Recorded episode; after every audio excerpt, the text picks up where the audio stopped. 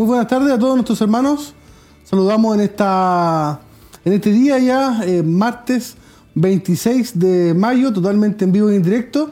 Saludamos a nuestro obispo, Hugo Alfonso Montesino, a nuestra pastora Eloita Leiva, a todos nuestros hermanos de nuestra corporación y también a todos nuestros amigos que nos están acompañando a esta hora de la tarde, siendo ya las 19 horas. Comenzamos su sexto programa ya de Escuela Siloé en Casa. Para hoy tenemos un hermoso programa, hermano, eh, y queremos que usted nos acompañe a través de la televisión, a través de la radio, a través de las redes sociales, del Facebook. Queremos que no se aparte de nuestra sintonía. Estaremos durante una hora, entre una hora y una hora y media, compartiendo de la palabra del Señor. Nuestro único deseo y propósito, hermanos, es que juntos podamos edificarnos, podamos eh, aprender, podamos escudriñar eh, de la palabra de Dios que tanto bien hace a nuestra vida. Así que le invitamos desde ya, hermano, que usted pueda ir a buscar su cuaderno, su lápiz, su Biblia, para que podamos eh, en un momento más ya dedicarnos 100% al estudio de la palabra del Señor. Así que antes de comenzar, queremos, hermano, ir a, orar para que el Señor nos ayude, Él nos bendiga, nos dé de su gracia, de, de su sabiduría, para poder, hermano, estar analizando y profundizando eh, en la palabra del Señor que tenemos para el día de hoy. Le invito a que vamos a la oración.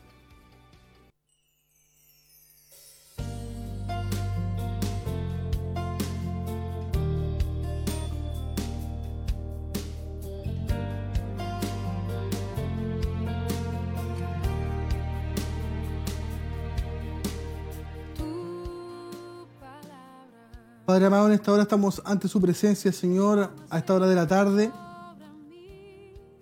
para disponernos, Señor amado, en este estudio de su palabra, sabiendo, Señor, que no hay revelación humana, no hay conocimiento humano, Señor, que pueda ayudarnos, sino que nos disponemos, Señor, para que usted nos pueda dar de su gracia, de su sabiduría, de su interpretación, mi Dios amado, a través de su Espíritu Santo, para poder, mi Dios amado, sacar lo mejor y que su palabra hoy pueda correr, Señor, como ríos de agua viva, Señor amado, limpiando, sanando, restaurando, alertándonos también, Señor, reprendiéndonos, ¿por qué no, Señor?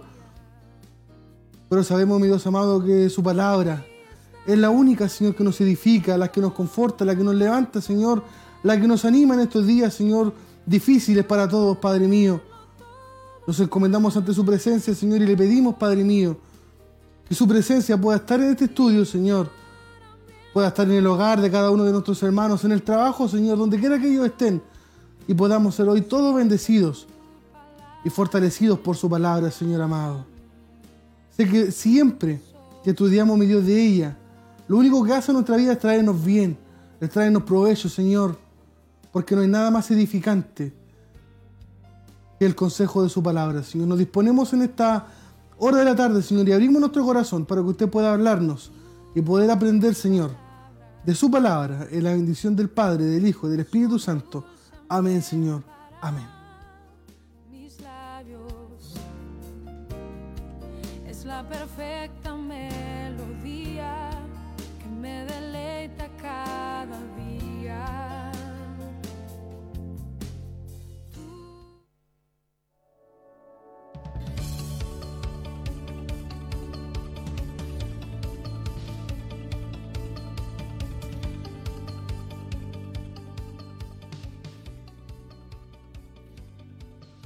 De vuelta entonces, hermanos, para poder seguir con su programa Escuela Siloé en Casa. Recuerde que cada, cada, programa tenemos una pregunta y el día de hoy no es la excepción. Tenemos para hoy día eh, la lección 6 entonces que tiene por nombre La apostasía venidera. Lección entonces número 6 lleva por título La apostasía venidera. Vamos a ocupar hoy día del libro de Segunda de Timoteo desde el, en, en el capítulo 3 desde el versículo 1 y hasta el versículo 9. La apostasía venidera, entonces, la cita bíblica que vamos a, ocupar, analizar el día de hoy, es segunda de Timoteo, capítulo 3, desde el versículo 1 y hasta el versículo 9. Y la pregunta, hermano, para el día de hoy, y quiero anunciar que desde hoy, en los programas que nos quedan, hermano, tendremos eh, un presente. Así que vamos a. Se me había olvidado, hermana Tracy, anunciarle, pero tenemos tres presentes para nuestros hermanos que van a estar llamándonos los tres primeros que, que, respondan bien la pregunta que tenemos para el día de hoy.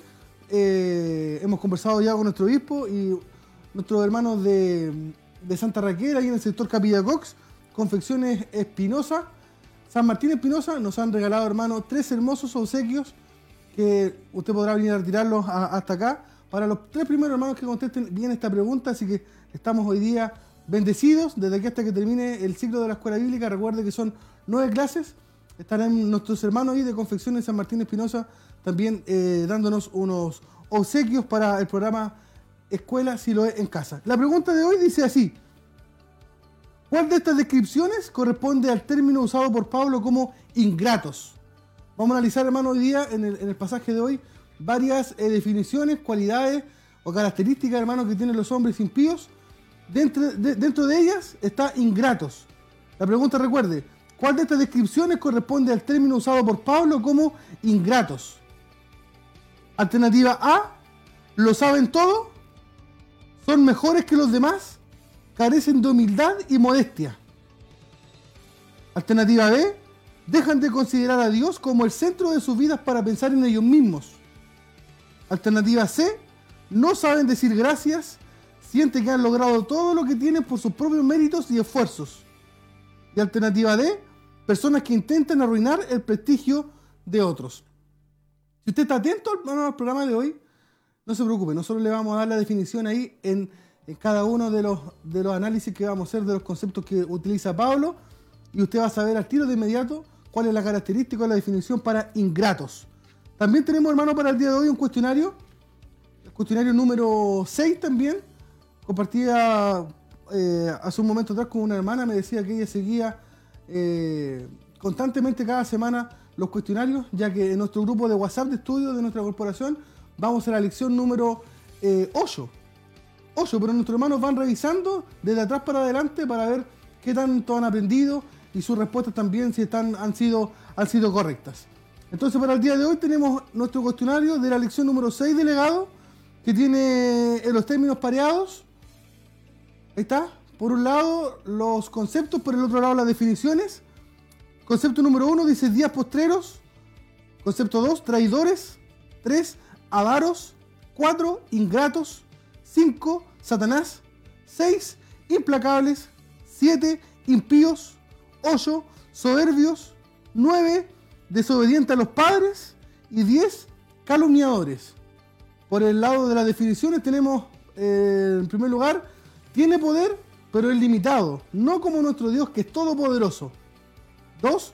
Tiene alto concepto de sí mismo, en su trato con los demás son altaneros y arrogantes. 3. Arrojan constantes acusaciones malignas contra otros para arruinar su testimonio. 4. Personas que defraudan toda la confianza que es depositada en ellos. 5. Han perdido todo el respeto al principio de autoridad que es dado por Dios. 6. No tienen ningún tipo de respeto o reverencia hacia lo sagrado. 7. Se cuenta de la ascensión de Jesús hasta el día de su regreso. 8. Personas que no saben decir gracias sienten que todo lo logran por sí mismos. 9. Inflexibles. Se niegan a cambiar pase lo que pase. Se resisten a todo esfuerzo de reconciliación. Y 10. Amadores del dinero, base del materialismo que rige en nuestra sociedad. El segundo ítem, de verdadero y falso, tenemos la pregunta número 11 que dice, la apostasía ha ido en aumento en los tiempos de Pablo. No, la apostasía ha ido en aumento. En los tiempos de Pablo era algo que comenzaba a intensificarse. 12. Cuando la iglesia de Dios abandona su palabra, su moralidad se vuelve como la de los incrédulos. 13. El amor propio aumenta el amor por Dios y por nuestro prójimo. 14. Un hombre intemperante no tiene dominio propio y está carente de todo tipo de disciplina y orden. Y la número 15. Satanás imita lo de Dios para engañar a los hombres y lograr obtener siempre los mismos resultados. Esas son las preguntas entonces de verdadero o falso. Usted tiene que ahí poner si usted cree que la pregunta es verdadera o es falsa. Entonces, habiendo presentado las preguntas, hermanos, vamos a ir a una hermosa alabanza para volver ya con todo el análisis y el, el- detalle de esta lección número 6 que tiene por título La apostasía venidera. Vamos a una alabanza, hermanos, y ya estamos de vuelta para entrar en el tema.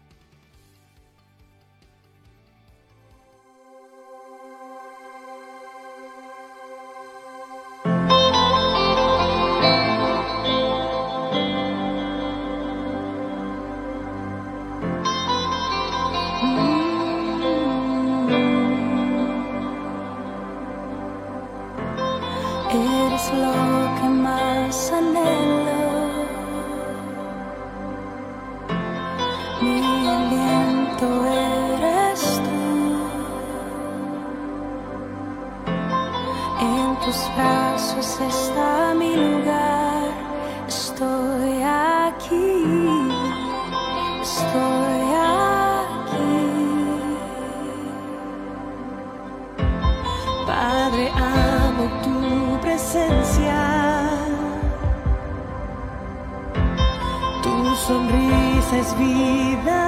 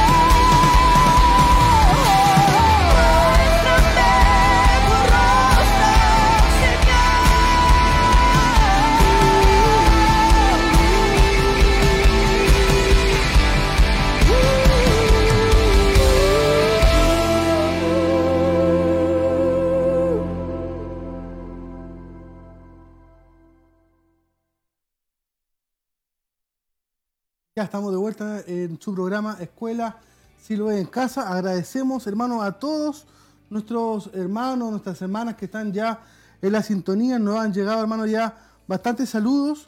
Nuestro hermano Alejandro Esteban Sánchez Ladrín. Muchas bendiciones, mis hermanos. Él nos ve desde Bulnes. Desde Bulnes, nuestra hermana Paulina Jiménez también. Bendiciones a todos mis hermanos. Aquí esperando la clase bíblica. Nuestra hermana Rosa Navarrete Fuente Alba. Muchos saludos, mis hermanos. Dios les siga bendiciendo. Nuestra hermana Maricel Castillo también nos desea bendiciones. Y así bastantes hermanos más que están, hermanos, respondiendo ya la pregunta que tenemos para el día de hoy. Eh, que esperamos, hermanos, poder resolver todas estas preguntas durante esta clase. Que cuando comenzamos dijimos que tenía entonces por título La apostasía venidera y viene a ser nuestra lección número 6. Le voy a invitar allí en su casa, donde usted está, si puede hacerlo eh, tome su Biblia, vamos a leer 2 de Timoteo capítulo 3, desde el versículo 1 y hasta el versículo 9. Entonces, vamos a poner ahí en la pantalla el, título de la lección de hoy. Eh, ahí está, tiempos de apostasía. Y en la lección 6, 6 de 9 que vamos a tener, hermano, en esta primera temporada. También vamos a ocupar, ahí está la cita bíblica, 2 de Timoteo, capítulo 3, desde el versículo 1 y hasta el versículo 9 y la vamos a leer, hermanos. En su casa también puede leerla junto a su familia. Le damos a lectura en el nombre del Padre, del Hijo y del Espíritu Santo. Amén.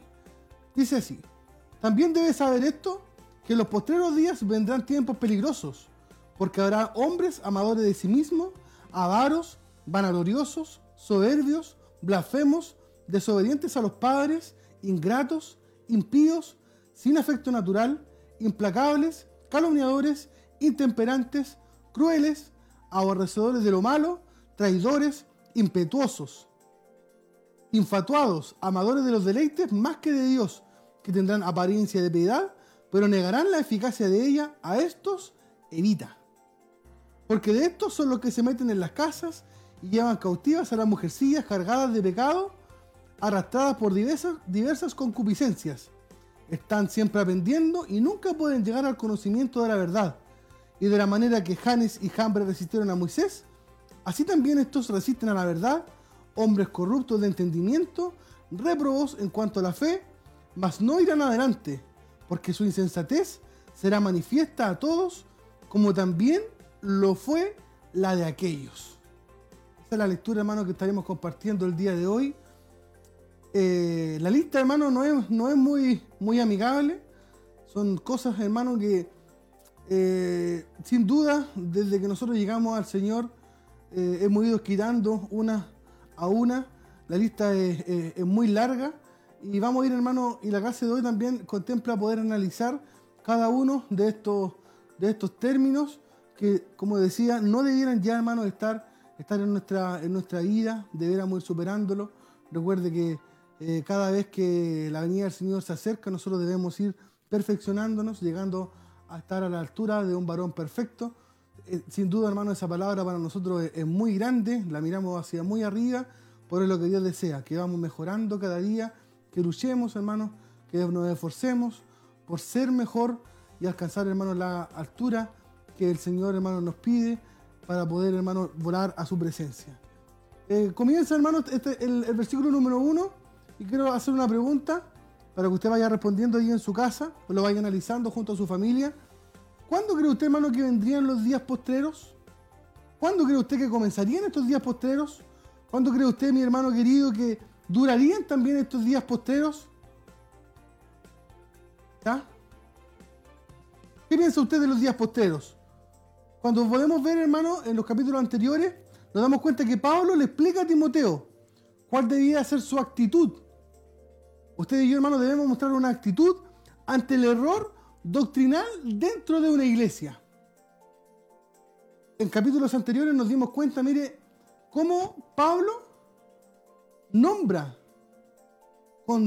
sin ningún tapujo el nombre de la persona que quería entrar a la iglesia con una enseñanza falsa. Eso hoy en la iglesia es difícil. Nos faltaría el que dijera o el que diría que eso no se puede hacer porque hay amor. Pero Pablo también tenía amor y lo hacía. Desenmascaraba a todos estos hombres que no tenían, hermano, amor por el pueblo de Dios e introducían enseñanzas que eran erróneas. O sea, ¿podemos hacerlo nosotros los días de hoy? Creo, hermano, que sin duda también podemos hacerlo. Entonces tenemos que estar muy atentos, ojos bien abiertos. Sobre todo, hermano, eh, los que ejercen un liderazgo, pastores, líderes, diáconos, ancianos, eh, hombres que llevan la palabra adelante, tienen estar en estos tiempos, sobre todo, hermano, con sus ojos bien abiertos para poder estar en alerta ante cualquier error doctrinal que pueda, hermano, aparecer en una iglesia. Sin duda, hoy las invitaciones de predicadores, hermano, eh, ellos mandan sus cartas y quieren, de seguro quieren predicar en la mayor cantidad de iglesias que se pueda. Pero allí debemos estar atentos a esas doctrinas que estos hombres hermanos pueden estar enseñando. Entonces Pablo le advierte de que esta oposición cada día iba a ir en aumento. Desde el tiempo de Pablo, que le enseña a Timoteo, cada día esto iba a ir en aumento. Como dice ahí la imagen, esta semilla recién en esos tiempos, hermanos, empezaba a brotar. Recién empezaba a crecer lo que era la apostasía. Y vemos, hermanos, hasta el año de hoy, año 2020, cómo ha llegado, hermano, eh, a todo ámbito eh, sin tener, hermano, ningún, ninguna piedad con la, con la iglesia de Dios, estos hombres han tratado, hermano, de poder introducir sus enseñanzas que son erróneas. Entonces, si usted me pregunta a mí, cada más, cada vez que el tiempo de la venida del Señor esté más cerca, la apostasía, hermano, va a ser aún mayor. Por eso que es importante que nosotros podamos analizar, podamos estudiar, podamos escudriñar la palabra de Dios, porque solamente en ella, hermano, encontraremos la verdad. ¿Y cómo combate usted, hermano, la mentira? ¿Cómo se da cuenta cuando alguien le está mintiendo? Cuando usted conoce la verdad. Por eso que es importantísimo, hermano, que podamos en los tiempos de hoy reforzar la escritura. Estudiar, preocuparnos, hermano, de poder estar en un constante análisis de la palabra del Señor. Entonces, cuando usted mira esto, hermano, sin, eh, duda, eh, Pablo, hermano, le dice a Timoteo que vendrán días difíciles, días, días eh, de apostasía, el panorama usted ve que no es para nada alentador.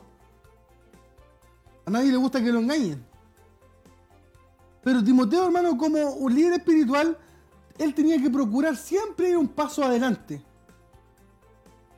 Ahora, ¿cómo vamos un paso adelante? Haciendo lo que estamos haciendo hoy, enseñando la palabra de Dios. Se da cuenta que en cada uno de nuestros programas siempre hay una reflexión. Nuestro obispo ha estado, eh, involucrándose en el libro de Apocalipsis enseñando. Porque la única manera, hermano, de que nosotros podamos estar un paso adelante de la apostasía es enseñando la verdad. Y cuando usted tiene en su corazón, tiene en su mente la verdad, de seguro cuando alguien le hable una mentira, usted se dará cuenta que por ningún motivo, hermano, esa es palabra del Señor. Sino que estamos hablando ahí, hermano, de la apostasía. Entonces Timoteo tenía que ir un paso adelante de todas estas cosas que sucederían. No podían pillarlo desprevenido. De ninguna manera, nosotros no podemos decir, vamos a esperar a que lleguen los apóstatas, vamos a esperar que alguien llegue a enseñar falsas enseñanzas a mi iglesia para yo ponerme a aprender. No, nosotros debemos ir, siempre ir un paso adelante. Debemos, hermanos, estar precavidos. ¿Sabe para qué? Para que nosotros podamos saber y aprendamos a cómo reaccionar cuando estos hombres lleguen a nuestras iglesias. Pablo, hermano, no escatima ningún esfuerzo en enseñarle incluso estas cosas a Timoteo, porque recuerde, hermano, que sería él quien tomaría su relevo. Sería él quien, quien seguiría adelante, hermano, de la iglesia de Dios. Por lo tanto, él tenía que saber cómo actuaban esta cantidad de hermanos, de hombres y sin duda también de mujeres, hermanos, que enseñan algunas cosas que no corresponden, hermano, a lo que dice la palabra de Dios. Entonces cuando analizamos la pregunta que hacía en un principio, ¿qué son los postreros días? ¿Qué son para ustedes los postreros días? ¿Y cuánto cree usted que van a durar estos postreros días o estos tiempos peligrosos? Entonces, cuando analizamos eso, nos damos cuenta, hermano, que la forma en que los apóstoles se refieren en el Nuevo Testamento a los, a los postreros días no se limita solamente a 5 o a 10 años eh, para atrás, sino que los postreros días, hermano, comienzan con la segunda venida de Cristo. Y van a finalizar cuando nuestro Señor venga. Por lo tanto, si usted me dice, hermano, hoy ¿estamos ya en los postreros días? Sí, hermano, sí, ya estamos en los postreros días. Y cada día, hermano, que pase se va a poner más cuesta arriba, hermano, en cuanto a la enseñanza, en cuanto a la doctrina, en cuanto a, a poder, hermano, comprender y tener la verdad. Porque cada día se levantarán más hombres que a veces por malinterpretar un versículo bíblico, hermano, destrozan iglesias, destrozan corporaciones, con el único fin, hermano, no de, de poder eh, edificar, sino que su único fin, hermano, es destruir. Entonces, hermano, mire, Pablo va a describir lo que a continuación se trata de algo que es pasajero. De características también, hermano, que, que hablan de un hombre que no tiene proyección de ir al cielo. Si usted tiene estas, estas cualidades, las que enumeramos, hermano, cuando leemos este pasaje, sin duda nuestros ojos no están puestos en la venida de Cristo. Porque como la al alcance, nosotros, hermano, estamos llamados a poder superarnos, a poder crecer, a poder, hermano, alcanzar otro tipo de estatura. Por lo tanto, hermano, mire, cuando vengan los tiempos peligrosos, y sin duda ya estamos en esos tiempos peligrosos, nosotros debemos eh, entender que esto irá en pleno crecimiento. En pleno crecimiento, no descenderá, no descansará. Usted dirá, hermano, ¿cuándo descansaremos? De la apostasía no descansaremos hasta que el Señor venga, hermano, por su pueblo. Entonces, ¿dónde se va a producir, hermano, esta depravación moral que viene o que ya está en, alrededor nuestro?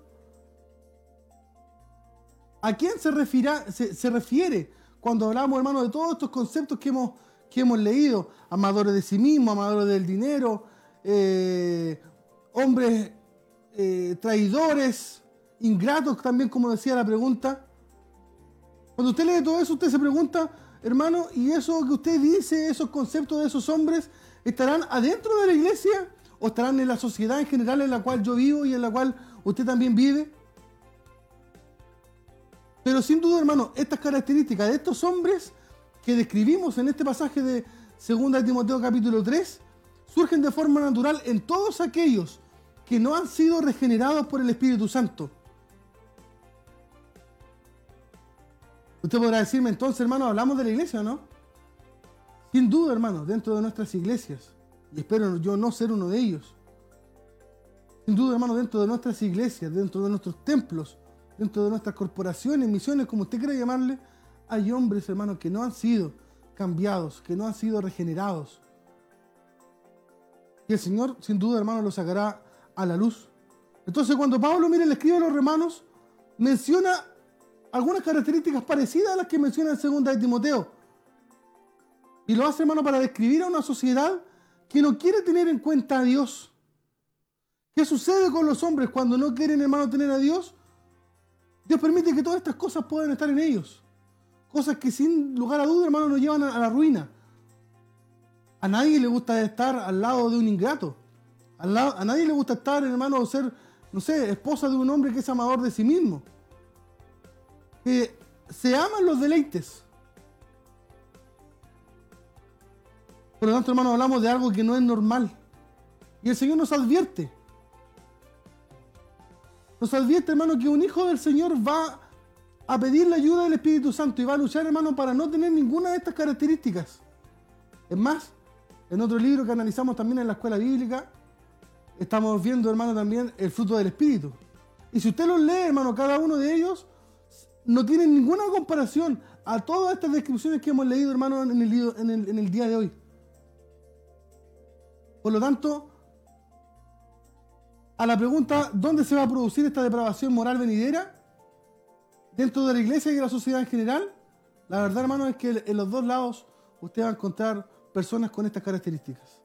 En la sociedad en general, pero también, y lamentablemente, hermano, debo decirlo, dentro de la iglesia hay personas que no han sido cambiadas, no han sido regeneradas, no han sido, hermano, no han tenido ese encuentro personal con nuestro, con nuestro Señor. Por lo tanto, es lamentable, pero la verdad es que así, hermano, así es.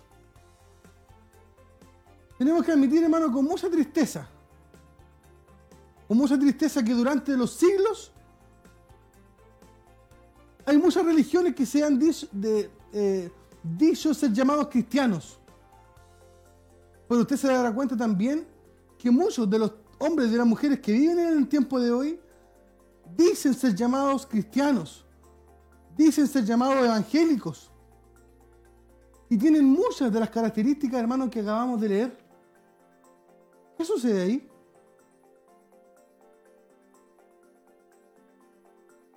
¿Qué sucederá ahí, hermano? Creo que estamos llamados a dejar la vida pasada. Recuerde que cuando el Señor nos cambia, nos transforma, Él nos hace una nueva criatura. Por lo tanto, hermano, lo que yo debo tener hoy son el fruto del Espíritu, el carácter de Cristo. Y cuando eso, hermano, está en mí, sin lugar a duda, eso desechará todas las características mencionadas ahí en 2 de Timoteo capítulo 3. Por lo tanto, hermano, cuando la iglesia vive en esta corrupción, cuando la iglesia, hermano, vive con estas características, se hace inútil prevenir la corrupción. Se hace inútil decir, hermano, desde un púlpito que busquen al Señor porque usted está viendo y analizando que el hombre que le predica, el hombre que le está enseñando, y la mayoría, hermanos, de las iglesias, sus líderes están viviendo bajo una forma que no es la que Dios pide. Y automáticamente, hermano, nuestra predicación resta. Resta de un resultado que sea transformador. Porque sin duda, hermano, lo que la gente quiere ver, lo que nuestros compañeros de trabajo quieren ver, lo que nuestros vecinos quieren ver, cuando yo digo que soy cristiano, cuando yo digo que soy evangélico, cuando yo digo que me congrego eh, junto a mis hermanos para adorar al Señor, ellos los que procuran ver, hermano, o lo que quieren ver en mí es un cambio. Es un cambio. Por lo tanto, hermanos, debemos tener cuidado. También, hermanos, este pasaje nos habla de las características que tendrían estos hombres en los días venideros.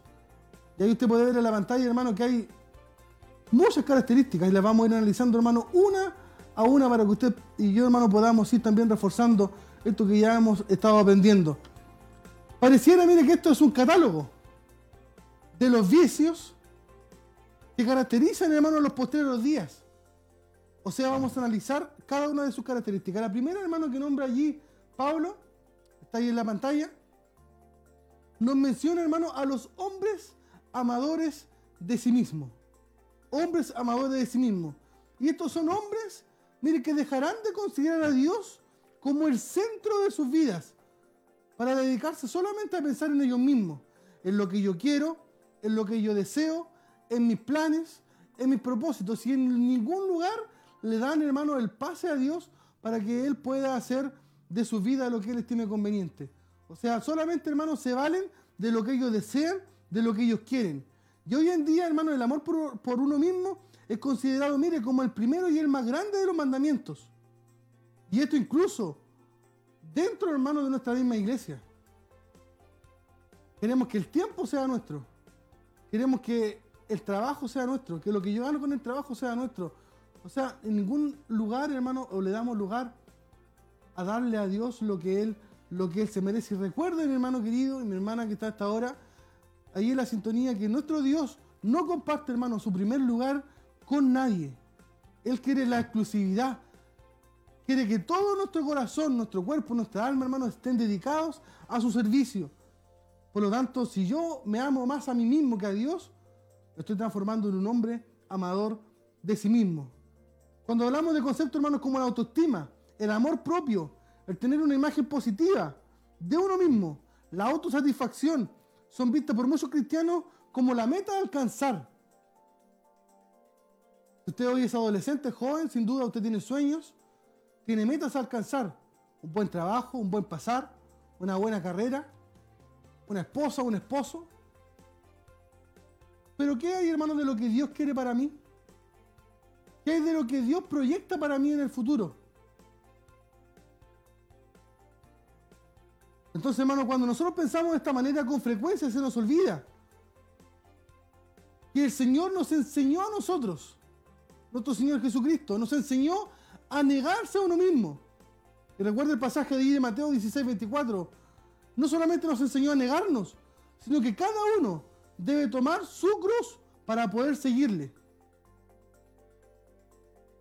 Usted ve lo mismo en los apóstoles, que no hicieron nada por vanagloria, sino que ellos hicieron todo con humildad, Y nos enseñaron, hermano, a considerar al otro como superior que nosotros mismos.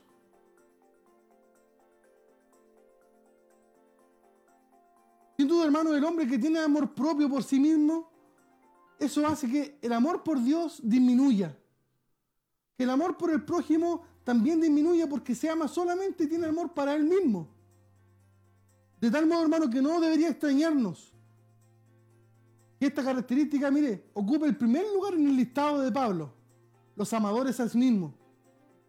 Porque todas las demás que vamos a leer, como avaro, vanaglorioso, vienen y salen de ella misma, de ser amadores a sí mismos. Vamos con la siguiente. Avaros. Si pudiéramos, hermano, traducir esto en palabras simples, podríamos decir que son amadores del dinero. Y el problema, hermano, no es que usted eh, no le guste disfrutar del dinero. Creo que antes, hermano, los predicadores antiguos lo hacían con palabras mucho más sencillas y mucho más entendibles. Decían que el dinero era bueno. Y es bueno todavía. Cuando se tiene en el lugar que corresponde. Y ese lugar, hermano, es su cartera, su bolsillo, su billetera. Cuando ese dinero, hermano, pasa al corazón, creo que ahí, hermano, está el problema y usted se transforma en un avaro, en un avaro, en un hombre que es, o una mujer que es amadora o amador, hermano, del dinero. Porque sabe que cuando alguien se transforma, hermano, en avaro, nunca llega a satisfacerse completamente, nunca se conforma con lo que tiene. Siempre va, hermano, eh, en busca de más. Y este, hermano, el ser avaro es la base del materialismo. Que sin duda, hermano, hoy está, está de moda. Hay que reconocer, hermano, con tristeza, que dentro de las falsas enseñanzas, dentro de la apostasía, también, hermano, ha llegado esta enseñanza. Y hoy, hermano, usted puede ver como muchos de los predicadores, de los llamados evangelistas, llamados, hermanos, eh, apóstoles, eh, y tanto nombre, hermano, que hoy eh, se han puesto, ellos han, llevado, hermano, han conducido al evangelio sano, al evangelio puro, al evangelio verdadero, lo han transformado en el evangelio de la prosperidad, como usted, hermano, puede también escuchar, y también, sin duda, hermano, usted, si usted pone allí en internet, le van a salir muchos predicadores, hermano, que son del evangelio de la prosperidad. Y hermano, ellos presumen una vida cargada de ostentaciones, de estilos de vida, hermanos, muy altos, muy caros. Y mira lo que nos dijo nuestro Señor Jesucristo.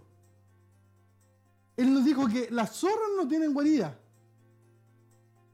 O las zorras tienen guaridas y las aves del cielo nidos.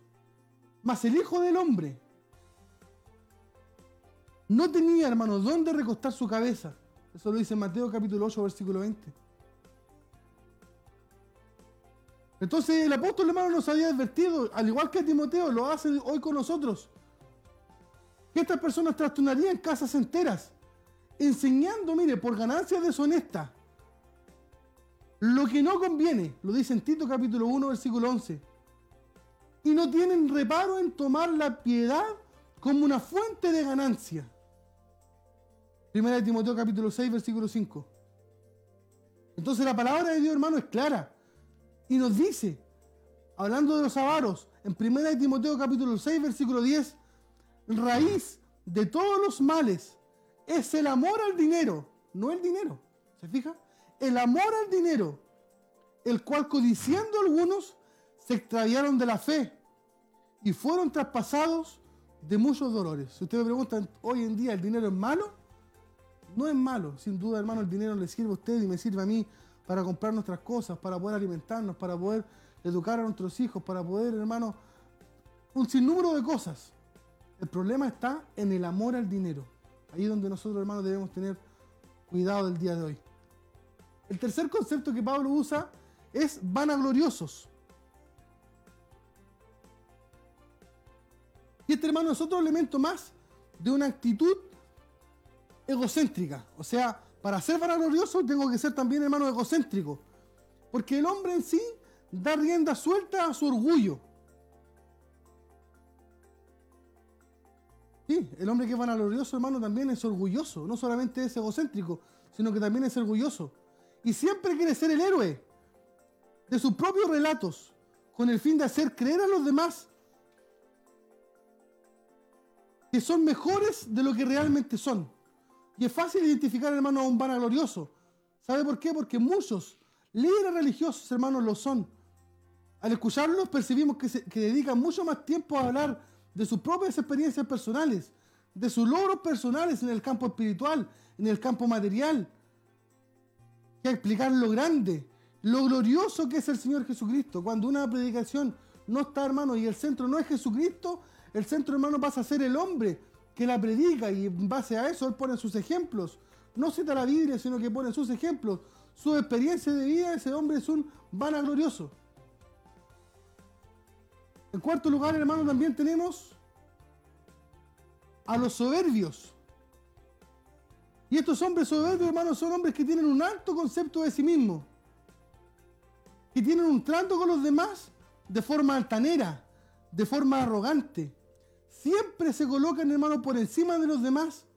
Estos hombres soberbios creen, hermanos, que lo saben todo. Si le quiere explicar algo, le dice, pero si yo lo sé todo, ¿qué me vas a enseñar tú a mí? Siempre están entonces colocándose por encima de los demás. Siempre, mire, son mejores que los demás. Carecen, por decir que no tienen, humildad y modestia. Tienen un propio, hermano, deseo, los que son soberbios, de poder satisfacer su propia vanidad. Se muestran seguros de lo que ellos tienen, de lo que ellos enseñan, de lo que ellos hacen, siempre es lo mejor y tratan a los demás con menosprecio. Un predicador, un maestro, un líder, hermano, no puede ser soberbio. Porque usted no puede estarse burlando de alguien que le está enseñando que a lo mejor sabe menos que usted. Sino, ¿cómo enseñaríamos a nuestros hermanos nuevos que vienen llegando a nuestras congregaciones? ¿Cómo enseñaríamos a nuestros niños, a nuestros adolescentes, a nuestros jóvenes? Si nos burláramos de ellos, hermano, porque no saben lo que yo les estoy enseñando. Por estos hombres soberbios, hermano, miran a los demás con menosprecio. Y cualquiera, mire, que le cuestione sus enseñanzas, cualquiera que le cuestione su modo de vida, inmediatamente para él se transforma, hermano, en objeto de su ira y su desprecio. O sea, tiene que decirle que todo lo que él hace está bien, que nunca se equivoca. Porque si no, hermano, va a ver a ese hombre soberbio, enojado. Vamos al siguiente concepto, hermano, y me llama mucho la atención. No, eso es que después. Eh, vamos a ver ahora blasfemos. Que manifiestan, mire, la misma actitud en su forma de hablar usando un lenguaje injurioso hacia otros. Usan el desprecio, insultan y calumnian tanto a los hombres como a Dios. Cuando ellos hablan, cuando ellos enseñan, cuando ellos, hermanos, tienen la oportunidad de poder entablar una conversación, lo único que hacen es provocar daño y decir cosas que son hirientes. Por eso, hermano, que ninguna de estas cualidades debieran estar, hermano, en nosotros y debiéramos tratar de superarlas. Sin duda, hermano, si hoy el Señor nos está hablando a mí y a usted y tenemos una, dos, tres, cuatro, cinco de estos conceptos, debemos pedirle, pedirle al Señor, hermano, que nos ayude. Que nos ayude a poder superar. Esto, hermano, que de ninguna manera nos ayuda a avanzar como hijos de Dios. El otro concepto, hermano, que vamos a ver, mire, y este es el que me llama mucho la atención. Desobedientes a los padres. Usted está ahí con su hijo, con su hija. Me llama la atención, mire, que desobediente a los padres, hermano, esté a la altura de todos estos hombres. Y mujeres que Dios detalla como hombres con un corazón malo, como hombres que no han sido regenerados, como un hombre, hermano, que no ha sido cambiado por Dios. Por lo tanto, cuando hay hijos que son desobedientes a los padres, hermano, lamentablemente, que tengo que decirlo, lamentablemente, hermano, es que falta allí tener un encuentro personal con el Señor. No puede ser que yo desee, hermano, ser obediente a Dios, que no lo veo. Y en mi casa desobedecer a mis padres que lo tengo al lado mío. Un consejo, hermano, para los jóvenes, para los adolescentes. Si usted quiere ser un buen hijo de Dios, si usted quiere, hermano, que Dios agrade de usted, si usted quiere que Dios le considere, si usted quiere, hermano, que Dios le ayude, sea obediente a su padre, a su madre. Un mandamiento, hermano, que tiene una, promesa. Por lo tanto, hermano, de los desobedientes a los padres podemos enseñar hoy día que en el ámbito familiar, sobre todo en los tiempos en que vivimos, se ha perdido, hermano, el respeto a toda autoridad. Los alumnos ya no, no se sujetan a sus profesores. Los ciudadanos no se sujetan, hermano, a sus autoridades. Antiguamente, hermano, decirle una palabra fea, una grosería, no sé, una actitud mala ante un carabinero era algo que la gente, hermano, lo condenaba. Hoy en día no. Y todas estas características, hermano, vienen de, desde este punto, de ser desobedientes a los padres. Miren, los jóvenes no dudarán en desobedecer la autoridad de Dios si son desobedientes a sus padres. No tendrán tampoco reparo en rebelarse contra todo principio de autoridad. Por eso, hermano, que usted ve jóvenes que tiran piedras, jóvenes hoy en día que no respetan a nadie ni a nada. Sin duda es porque ellos en su hogar no están siendo obedientes a sus padres. Y como no cumplen ese mandamiento, hermano, no tienen ningún, ninguna dificultad en poder romper ese principio de autoridad. Porque sin duda, hermano, en su casa no tienen una autoridad. Entonces, esta característica de ser desobediente a los padres es algo, hermano, terrible en nuestro tiempo, que ya se estaba observando, ya se estaba notando, ya estaba dando sus primeras pinceladas allí en el tiempo, hermano, en que Pablo le escribe a Timoteo. Ya habían allí hombres que estaban desobedeciendo a sus padres. Y en el día de hoy, hermano, eso se ha multiplicado. También viene ahora, mire, los ingratos. Y los ingratos, hermanos, son personas que no saben decir gracias. Sienten que se han hecho a sí mismos y que han logrado todo lo que tienen por sus propios méritos. No le dan nunca, hermano, la gloria a Dios. ¿Sabe usted que si hoy yo respiro es por la misericordia del Señor?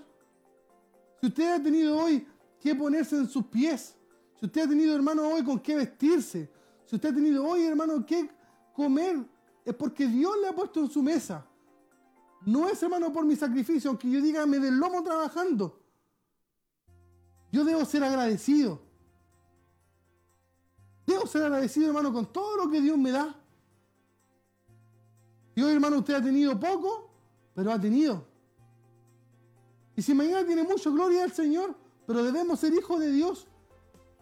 Y cuando abrimos nuestros ojos nos debemos dar cuenta que si yo puedo mover mis manos, puedo mover mis pies, puedo ir al trabajo. Y cuando llego, hermano, está allí mi casa en pie, están mis hijos, está mi esposa, es porque a Dios le ha placido. Yo no puedo ser ingrato. Debo ser un hijo, hermano, agradecido. Estos hombres ingratos, hermano, no creen que no hay ninguna razón para mostrarse agradecidos porque creen que todo es por sus propios esfuerzos. Le aseguro, mi hermano, que si fuera por nuestro propio esfuerzo, no podríamos ni siquiera respirar. Nada. Porque todo, nuestra vida, nuestro trabajo, nuestra salud, nuestra área espiritual, nuestra área económica, todo depende de nuestro Dios. Por lo tanto, hermano, un hombre ingrato, sin duda, hermano, es que Dios está muy lejos de su corazón. Porque cuando usted y yo, hermano, le servimos a un Dios maravilloso, entendemos y comprendemos que todo lo que tenemos viene de Él. Todo lo que tengo, hermano, todo lo que soy, por la misericordia de Dios y porque Él me amó. Si no, hermano, sin duda no sabría dónde estaría. Después vienen, hermano, los impíos. Y los impíos, hermano, no tienen ningún tipo de respeto hacia lo sagrado. Me recuerdo que antiguamente cuando uno predicaba, hermano, en la calle de dos en dos, pasaban, hermano, los ancianos y sacaban su sombrero. Si alguien estaba escuchando, hermano, música, eh, por llamarlo así, mundana, secular, bajaban el volumen. Si alguien iba a cruzar por un lugar donde habían cristianos predicando, apagaban su cigarrillo. Porque aunque no conocían a Dios, había un respeto. Pero hoy, hoy los hombres son impíos, o sea, no tienen ningún tipo de respeto hacia lo sagrado. El término, mire, describe un desconocimiento total de sus obligaciones hacia Dios. Y esto, hermano, termina con que estos hombres, que no tienen respeto hacia, lo sagrado, incluso, hermano, son faltos de decencia. Por lo tanto, debemos cuidarnos de estos hombres, hermanos, impíos. La lista sigue, es un poco larga. Hombres sin afecto natural. ¿Se ha encontrado usted con hombres así? Pareciera que no, no tienen corazón. Y les da lo mismo, todo. Pero hombres sin afecto natural, hermano, dice Pablo que perderán, hermano, hasta los instintos naturales más elementales. Serán hombres que pareciera que no tienen corazón. Incluso en el trato con sus hijos, con sus seres cercanos, con sus padres, con sus madres, con sus esposas. Pareciera, hermano, que no tienen ningún tipo de cariño. Porque su único interés son ellos mismos. Y se da cuenta cómo todos los conceptos nos llevan al primero, que era amadores de sí mismos. Después viene implacables. Hombres que se resisten a todo esfuerzo de reconciliación. Cerrados, duros, inflexibles. Que sus contiendas nunca terminan, nunca terminan de pelear, no se cansan de pelear. Se niegan a cambiar pase lo que pase. No hay nada que los conmueva. Están siempre y dicen, yo hermano, elegí este camino y de ahí no me saca nadie. No me importan las consecuencias que donde este camino me lleve. Yo elegí este camino y así voy a morir. Cuando alguien hermano se refiere así, ahí tiene usted un implacable. También están los calumniadores. Y los calumniadores, hermano, mire, su sinónimo es que son diablos.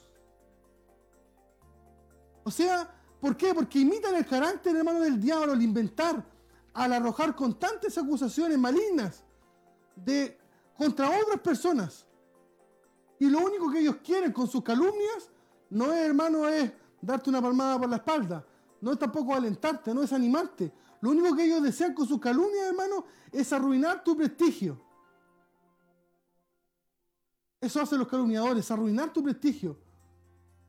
Pero se me viene un versículo a la mente que dice, bienaventurados sois. Cuando digan cosas de usted, hermano, y de mí, mintiendo, calumniándonos. Por lo tanto, hermano, si alguien está tratando de arruinar su prestigio, lo está haciendo mintiendo, considere ese hermano usted un hombre de Dios bendecido. También están los intemperantes. Ahí están los intemperantes. Estos son hombres, hermanos, que no tienen dominio propio, no se pueden sujetar, no ejercen ningún tipo de control sobre sus deseos ni sobre sus pasiones conocidos también como sinvergüenzas. No tienen vergüenza. No le preocupa lo que la gente o los demás puedan decir de ellos. De su comportamiento. De sus acciones. No le importa nada de lo que la gente diga de ellos. En ningún lugar, hermano, de su corazón o de su actitud, usted notará que un hombre intemperante tiene disciplina ni orden. No, esos son hombres indisciplinados, que no siguen, hermano, normas. No siguen un patrón, no siguen el orden. En, resumidas palabras, hacen, hermano, lo que ellos quieren. También están los crueles. Hombres que son salvajes. Que dan rienda suelta, hermano, a sus deseos. A su naturaleza que es cruel, despiadada no conocen la palabra bondad. Por eso, hermano, es muy difícil que un hombre cristiano llamado seguir una fe cristiana pueda llegar a ser cruel. Por ejemplo, hermano, en el tiempo antiguo, ¿usted ha escuchado hablar del tribunal de la Santa Inquisición? Que torturaba, que mataba a miles de personas, hermano, durante los interrogatorios para que esos cristianos declararan, hermano, que no amaban al Señor, para que negaran de su fe. Hombres crueles, que disfrutan el sufrimiento, disfrutan la tortura. No creo, hermano, que un hijo de Dios pueda llegar a ser un hombre cruel. También están los aborrecedores de lo bueno. O sea, odian, hermano, todo lo que es bueno. Da lo mismo lo que usted, la intención buena que tenga, todos se lo critican. Ya sea que una persona sea buena, que tenga valores buenos, que tenga virtudes buenas, y a usted puede añadirle dones buenos, talentos buenos, llamados buenos, pastores buenos, líderes buenos, no, hermano, no se agradan con nada que sea bueno, porque son aborrecedores de lo bueno. La realidad, hermano, es que estas personas odian lo que deberían amar y aman lo que deberían odiar. Lo dice así Isaías capítulo 5, versículo 20. Aborrecedores de lo bueno. No encuentran nada, hermano. Bueno, aunque usted se esfuerce, aunque usted se deslome por tratar de hacer lo mejor, a ellos, hermano, nunca le parecerá que lo que usted hace, hermano, es bueno o es suficiente. Vamos al siguiente. Están los traidores. Y estas personas, hermanos, son traicioneras, que defraudan, mire, todo tipo de confianza que es puesta en ellos. O una persona, hermano, que defrauda su confianza, estamos hablando de un término que es duro, pero estaríamos ahí viendo a un traidor. La Biblia, hermano, nos da ejemplos claros. Como por ejemplo, Judas el traidor. En Lucas capítulo 6, versículo 16, hermano, menciona allí lo que es un traidor, hermano, y, se le concede, hermano, esto al nombre de, Judas, el que vendió allí, hermano, por, por esas monedas de, plata a nuestro, a nuestro Señor. También están los impetuosos. Impetuoso, hermano, si usted lo busca en el diccionario, dice que es cayendo hacia adelante. O sea, son personas, hermano, que se abalanzan o toman decisiones sin pensar en lo que hacen y en las consecuencias que sus hechos tendrán. Son insensatos, irreflexivos, o sea, no reflexionan con nada precipitados en su toma de decisiones, en su toma de... Eh, actúan sin, pensar. No se detienen ante nada ni ante nadie. Cuando ya ellos han tomado una decisión, no importa quién los aconseje, no importa quién les hable, no importa, hermano, quién trate de dirigir sus vidas. Ellos lo van a hacer porque son impetuosos. Y esto, hermano, lo demuestran en sus actos y también en sus palabras. Personas, hermano, que digan lo que digan, no se retractarán jamás, porque ya lo han dicho. Nadie puede decirles nada porque ellos creen saberlo todo. Y esto, hermano, nos muestra algo totalmente al carácter de Cristo, al carácter que usted y yo, hermano, debiéramos eh, tener. La palabra de Dios nos aconseja en Santiago capítulo 1, versículo 19, que todo hombre debe ser pronto para oír y tardo para hablar, Además añade que debe ser tardo para irarse. O sea, debemos pensar que nuestras palabras que digamos, nuestras actitudes que tengamos, sin duda, hermano, traen una consecuencia. Estos hombres impetuosos no miden esas consecuencias. Esto parece una lista de, de supermercado. Sigue con los infatuados. Los infatuados, hermano, miren, son hombres que están sus conciencias nubladas. Hasta el punto, hermano, que no son capaces de ver más allá de sí mismos. Son personas que tienen mucha vanidad, que llegan a tal grado, hermano, de ser orgullosos y se envanecen, hermano, en su mente, porque está nublada. No son aptos para tomar decisiones. Tienen, hermano, un concepto de ellos que es irreal. No es, hermano, lo que ellos dicen que son. Y esta, hermano, es una, es una característica de los falsos maestros. Lo dice así en 1 Timoteo capítulo 6, versículos 3 y 4. Un falso maestro, hermano, le dirá que él es un hombre de Dios, que es un hombre que ora, que es un hombre que lee la Biblia, es un hombre que tiene una constante comunión con Dios. Y eso, hermano, es algo que es irreal, que es mentira. También continúa, hermano, y dice que hay hombres, también mujeres, para que no piensen que solamente estamos atacando a los hombres hoy día, que son amadores de los deleites más que de Dios. Ahí está. Amadores de los deleites más que de Dios. Y en realidad, hermano, en el corazón suyo, en el corazón mío, no debiera haber ningún otro tipo de amor más que el amor a Dios. Porque una persona, hermano, que es amadora de los deleites más que de Dios, el hermano sigue sus deseos que son egoístas, egoístas. ignoran, hermano, completamente que viven en un mundo con más personas. También ignoran los mandatos de Dios.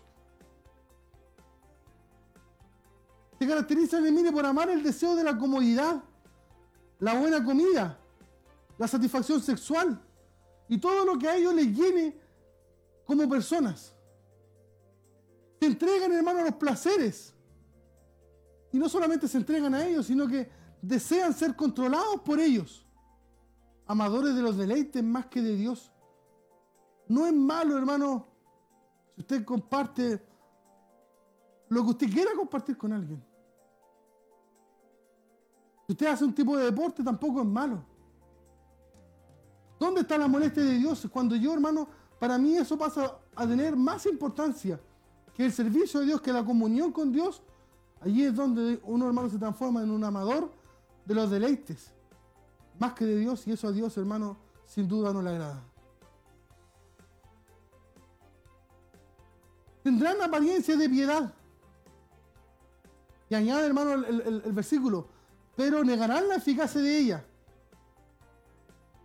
Resulta curioso, mire, que un hombre que sea tan malo no se reconozca como un hombre pagano. O sea, es como que un hombre, hermano, terriblemente eh, infado, impetuoso, traidores, en su corazón, hermano, no llega a analizar y no llega, hermano, a descubrir que de verdad necesita al Señor. Tan negro, tan malo es ese corazón. Incluso, mire, él quiere tener la apariencia de piedad. Pero lo niega con sus actos. Conservan, hermano, una forma de religión que es externa. O sea, es cristiano en su vestimenta. Es, cristiano, hermano, en, su forma eh, de caminar. Pero lamentablemente, hermano, al Dios que servimos, que usted y yo servimos, nos mira en nuestro interior. y tiene la capacidad de llegar a nuestro corazón. Por lo tanto, hermano, de nada nos sirve tener apariencia de piedad. Vestirnos como cristianos, hablar como cristianos. ¿Sabe por qué? Porque nuestra habitación, en nuestro trabajo, cuando estoy solo, es Dios quien me conoce. Y Él sabe si estoy siendo un cristiano por fuera o de verdad también lo soy por dentro. Por lo tanto, a Él, hermano, no le podemos engañar. Hay religiones, hermano, que son visibles solamente por su vestimenta. Pero el mundo de hoy y el Señor también al cual servimos, Él quiere ver, hermano, un cristiano verdadero. Un cristiano que no solamente diga amar a Dios, sino que eso, hermano, también lo lleva a sus actos, a sus decisiones, a su estilo de vida. Por lo tanto, estos hombres, hermanos, que tienen apariencia de verdad, muestran ser buenas personas. Pero en el fondo de su corazón, nunca se han dejado transformar por el poder transformador del Espíritu Santo. O sea, hermano, lamentablemente no son cristianos de verdad, solamente apariencia de cristianos. Ahora, hermano, mire, cuando usted analiza toda esta lista que hemos visto en el día de hoy, ¿cuál debería ser la actitud tuya? La actitud mía, la actitud de un siervo de Dios ante estos hombres. ¿Qué debemos hacer cuando usted se da cuenta, hermano, que estos hombres llegan a nuestras casas, llegan a nuestras iglesias, llegan, hermano, a, a, nuestros locales, ¿qué debemos hacer con ellos? Porque Pablo, para eso, hermano, nos enseña. Nos está enseñando, hermano, para que nosotros podamos saber qué hacer en estos postreros días. Él nos dice, van a llegar hombres que van a ser depravados, moral, psicológicamente, hermano, y serán malos. Y hoy usted y yo, hermano, ya vivimos en ese tiempo. En Timoteo, cuando Pablo le escribe a Timoteo, eso estaba recién saliendo, pero hoy, hermano, ya estamos, estamos con esto en forma masiva. Entonces, ¿cómo actuamos? Cuando vemos, hermano, que se compromete el Evangelio. Ahí usted donde dice, hermano, ¿y el amor? ¿Dónde queda el amor? Pero mire, estos hombres Pablo los corrige. Y siempre, hermano, cuando hay una corrección, debe ser con mansedumbre. Pero todo hombre que a usted, hermano, trate de inculcarle una falsa enseñanza, nosotros debemos corregirlo. Todos los que se oponen, hermano, a la sana doctrina, nosotros debemos, hermano, separarlos. Como dice ahí en su pantalla, debemos mantenernos alejados para no comprometer la verdad del Evangelio. Porque hermano, sin duda, si usted es un cristiano, hermano, que no maneja muy bien la escritura, que no tiene, hermano, a lo mejor demasiado conocimiento, ¿sabía usted que estos falsos maestros tienen métodos para poder, hermano, introducir sus falsas enseñanzas? Ellos estudian la Biblia a su manera, la entienden como ellos quieren, pero la estudian, manejan pasajes bíblicos, por eso no debe parecer a usted raro que un hombre, hermano, que trate de introducirle una mentira, le ojee, hermano, la Biblia de lado a lado, citándole, hermano, con precisión, versículos, capítulos, libros, hasta las páginas, hermano, donde está la palabra se le saben.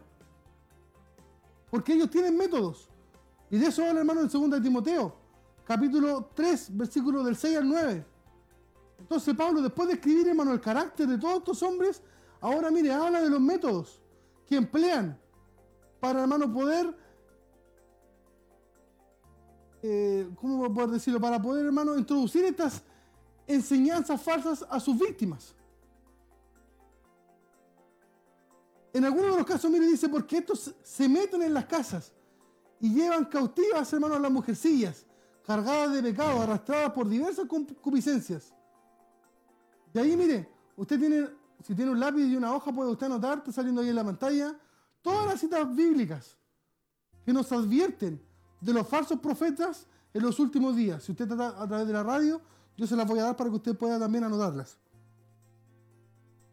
La segunda de Timoteo, capítulo, no, segunda de Pedro, capítulo 2, desde el versículo 1 al 3. Mateo capítulo 7, versículo 15. Mateo capítulo 24, versículo 24. Marcos capítulo 13, versículo 22.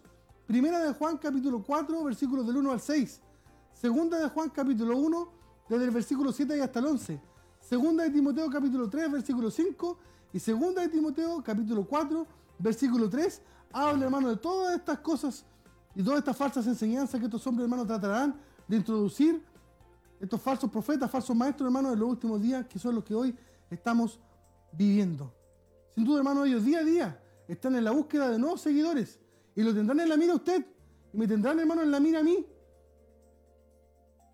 Pero si estamos con nuestros ojos abiertos, si estamos, hermano, con la lámpara encendida, si en nuestro corazón arde la presencia del Espíritu Santo y le pedimos a Él que abra nuestros ojos para poder entender la palabra del Señor, no seremos presas de ellos. Eso es lo que esperamos, hermano.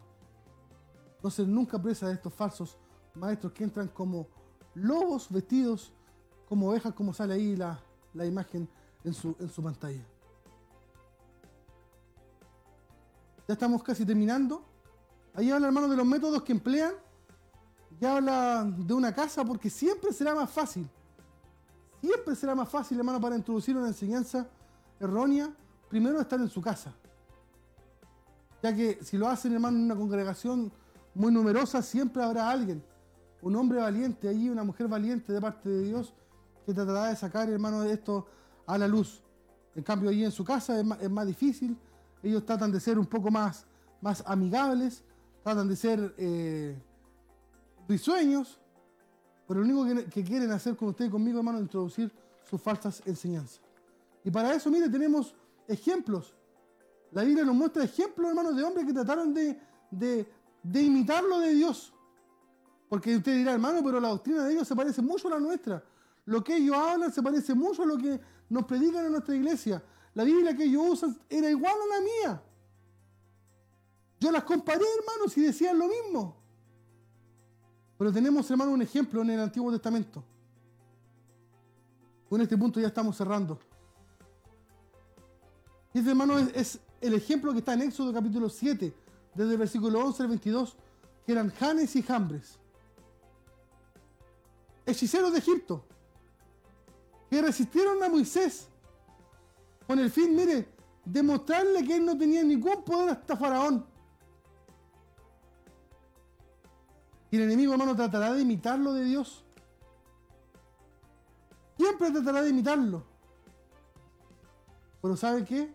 Al Dios que usted sirve y al que yo sirvo tiene mucho, mucho más poder que el enemigo. Porque el enemigo, hermano, tiene un poder que es limitado.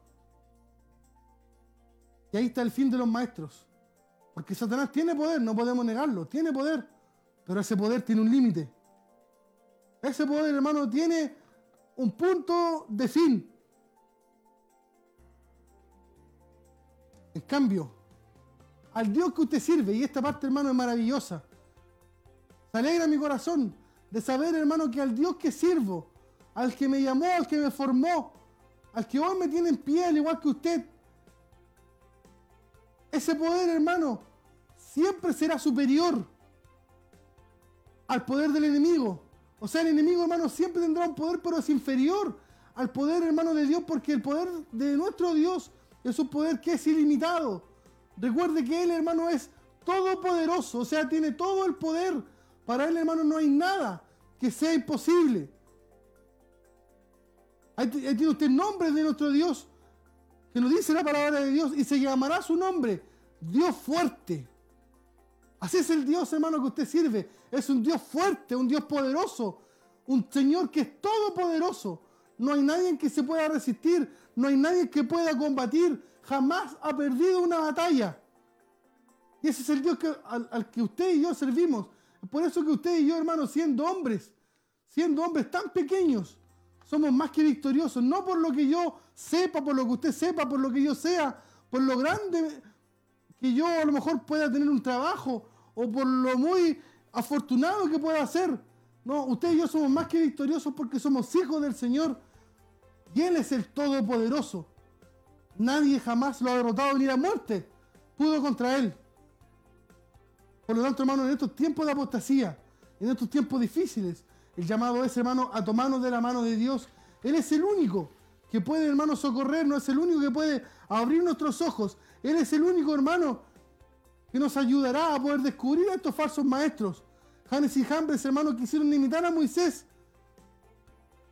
Recuerde que ellos, hermano, también sus varas se convirtieron en serpientes. Pero bendito el Dios de Moisés, que su vara se convirtió en serpiente y se comió a las otras de Janes y Jambres. Ese Dios, hermano, que usted tiene, es el mismo Dios de Moisés. El mundo hoy, hermano, quiere tener poder. El enemigo quiere tener poder y dice que lo tienen. Y hasta cierto punto es verdad.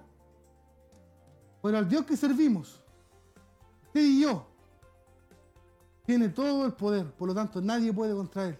Nadie puede contra él. Repítalo, hermano. Nadie puede contra él. Y si yo estoy de su lado, si yo soy hijo de Dios, no hay nadie, ni nada, que pueda tocar un pelo de mi cabeza. Y Dios, hermano, no lo permite.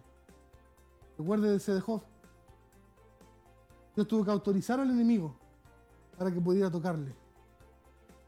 Por lo tanto, hoy, hermano, te pueden decretar estos apóstatas, hermano, las maldiciones del infierno. Pero no tengan miedo. Tú estás del lado del Todopoderoso. Él es quien nos cuida. Y Él, hermano, quien está pronto a venir, nos llevará al cielo. Y nos ayudará a poder soportar estos últimos tiempos de apostasía, donde se están levantando muchos falsos maestros y falsos profetas. Pero tú y yo debemos procurar, hermanos, ser de los verdaderos maestros, de los verdaderos predicadores, que anuncien el Evangelio verdadero. De eso de seguro, hermanos, Dios agradará y Dios estará de nuestro lado. Vamos a una alabanza, hermanos, y volvemos para cerrar ya este programa Escuela si lo en casa.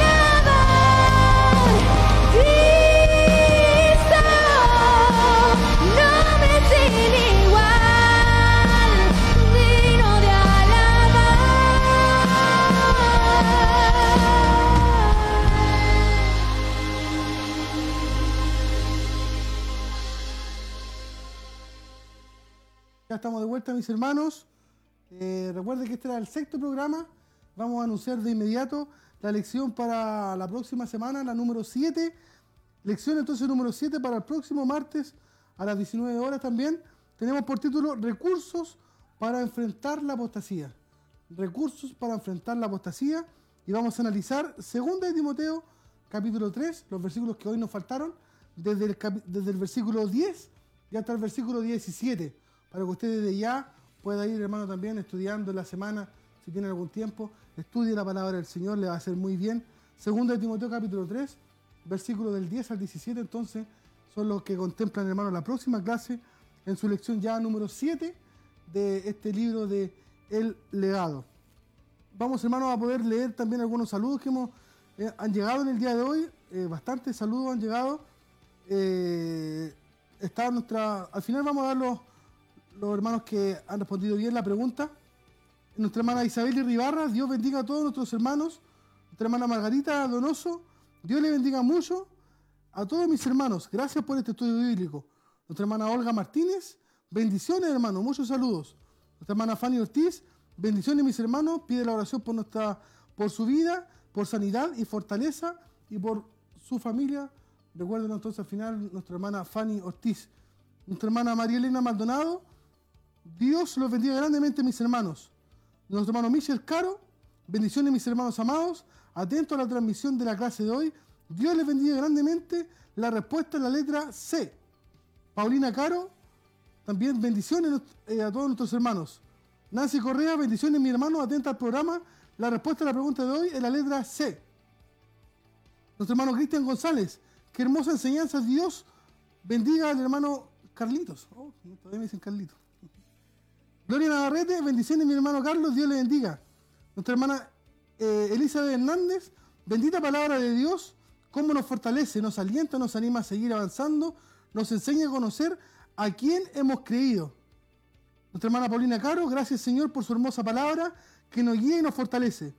Nuestra hermana Isabel Molina, pido la oración por mi familia, Romero Conejero, por eh, santidad y protección, y por Margarita, por santidad y liberación. Son los comentarios, hermanos, que nos han llegado eh, en el día de hoy. Y también mi madre también nos está viendo. Envía saludos a sus nietos, Tommy, Lucas y Samuelito. Y Dios también le bendiga y le guarde eh, a mi querida y hermosa madre. Vamos, hermano, entonces a dar la respuesta a la pregunta de hoy. La pregunta decía, ¿cuál de estas descripciones corresponde al término usado por Pablo como ingrato? La respuesta correcta era la letra número C. O sea, no saben decir gracias, sienten que lo han logrado todo, lo que tienen por sus méritos propios y por su esfuerzo. Esos son los hombres ingratos. La letra C. Y en la respuesta, hermano, al, al cuestionario del día de hoy, vamos a ver las definiciones. Eh, en postreros días, o días postreros, era se cuenta de la ascensión de Jesús hasta el día de su regreso. Traidores, su definición era personas que defraudan toda la confianza que es depositada en ellos. Avaros, la número 3, su definición, amadores del dinero, base del materialismo que rige nuestra sociedad. Cuatro, ingratos, personas que no saben decir gracias, sienten que todo lo, lo logran por sí mismos. Cinco, Satanás, tiene poder, pero es limitado, no como nuestro Dios que es todopoderoso. Seis, implacables, inflexibles, se niegan a cambiar pase lo que pase, se resisten a todo esfuerzo de reconciliación. Siete, impíos, su definición, no tienen ningún tipo de respeto o reverencia hacia, hacia lo sagrado. Ocho, soberbios, tienen alto concepto de sí mismos en su trato con los demás, son altaneros y arrogantes. Nueve, desobedientes a los padres, han perdido todo respeto al principio de la autoridad que es dada por Dios. Nueve, no, diez, calumniadores, arrojan constantes acusaciones malignas contra otros para arruinar su testimonio.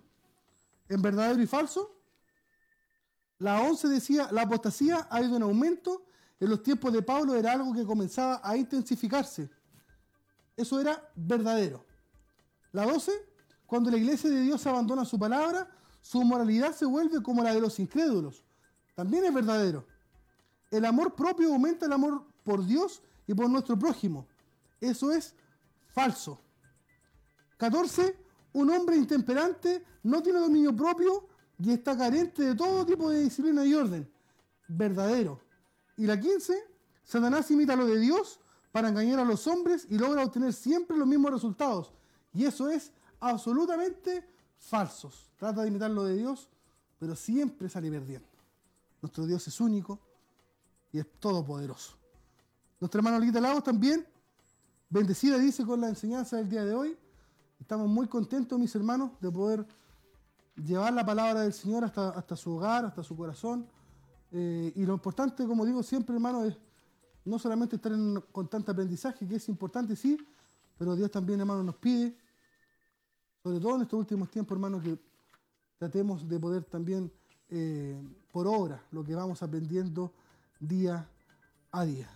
Los ganadores, hermanos, de la pregunta del día de hoy, de este eh, obsequio de parte de nuestro hermano eh, Confecciones San Martín Espinosa, son nuestra hermana Elizabeth Hernández, nuestro hermano Juan Romero, nuestra hermana Paulina Jiménez, que fueron los primeros en contestar que la respuesta correcta era la letra número C. Así que usted esté atento para la próxima semana. Los tres primeros también que respondan eh, podrán obtener este hermoso obsequio. No le voy a decir qué lo que es, pero le aseguro que es muy útil para los días en que estamos eh, viviendo. Así que eh, agradecidos, como siempre, vamos a ir a orar para ya estar cerrando, hermano, este programa Escuela si lo es en casa.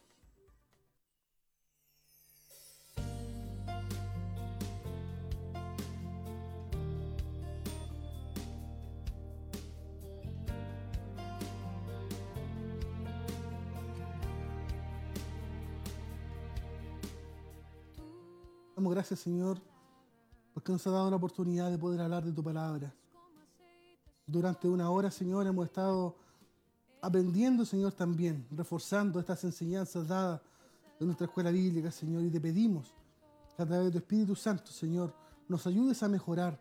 Si hubiera alguna de estas cualidades, Señor, que analizamos el día de hoy en nuestra vida, Señor, te pedimos que con la ayuda de tu Espíritu Santo, Señor, porque sin duda solo no podremos, nos ayudes a crecer, nos ayude, mi Dios, a esforzarnos.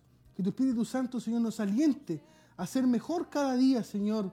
Cada mañana que abrimos nuestros ojos, Señor, nos propongamos en nuestro corazón, con tu ayuda, Señor, crecer un peldaño más, avanzar, Señor, y llegar a lo que tú deseas de nosotros. Sin duda, mi Dios, usted quiere depositar sobre nosotros de su poder, de su autoridad, de su denuedo. ¿A quién no le gustaría, Señor, poner las manos sobre los enfermos y que ellos sean sanos, Señor?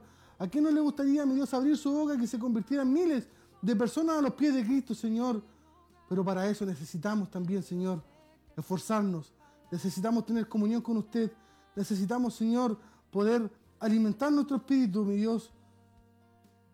Eso es lo que nos llevará al cielo, Señor, en estos días tan difíciles. Ponga usted, mi Dios, en mi corazón y el de todos mis hermanos, paz, armonía, tranquilidad. Llévate, mi Dios amado, toda depresión, Señor, toda ansiedad sea expulsada, Señor, en el nombre de Jesús. Sé que los días son malos, Señor, pero nosotros somos tus hijos, Señor. Somos tus hijos y debemos tener el gozo de la salvación, Señor. Bendice la vida de cada uno de mis hermanos, sus familias, en toda área, Señor, en el área espiritual, en el área de la salud, en el área económico, Señor, podamos ser todos bendecidos, Señor amado, hasta que podamos volver a encontrarnos, Señor. Que podamos volver a alabarte en comunión, Señor. Permítenos seguir alimentándonos por estos medios que han sido de tanto beneficio para tantos cientos y miles de personas, Señor, que disfrutan de tu palabra, Señor. Te damos gracias. Estamos agradecidos, Señor, por tu presencia. Esa presencia, mi Dios, y esa bendición que nos das a través del Padre, del Hijo y del Espíritu Santo. Amén, Señor. Amén.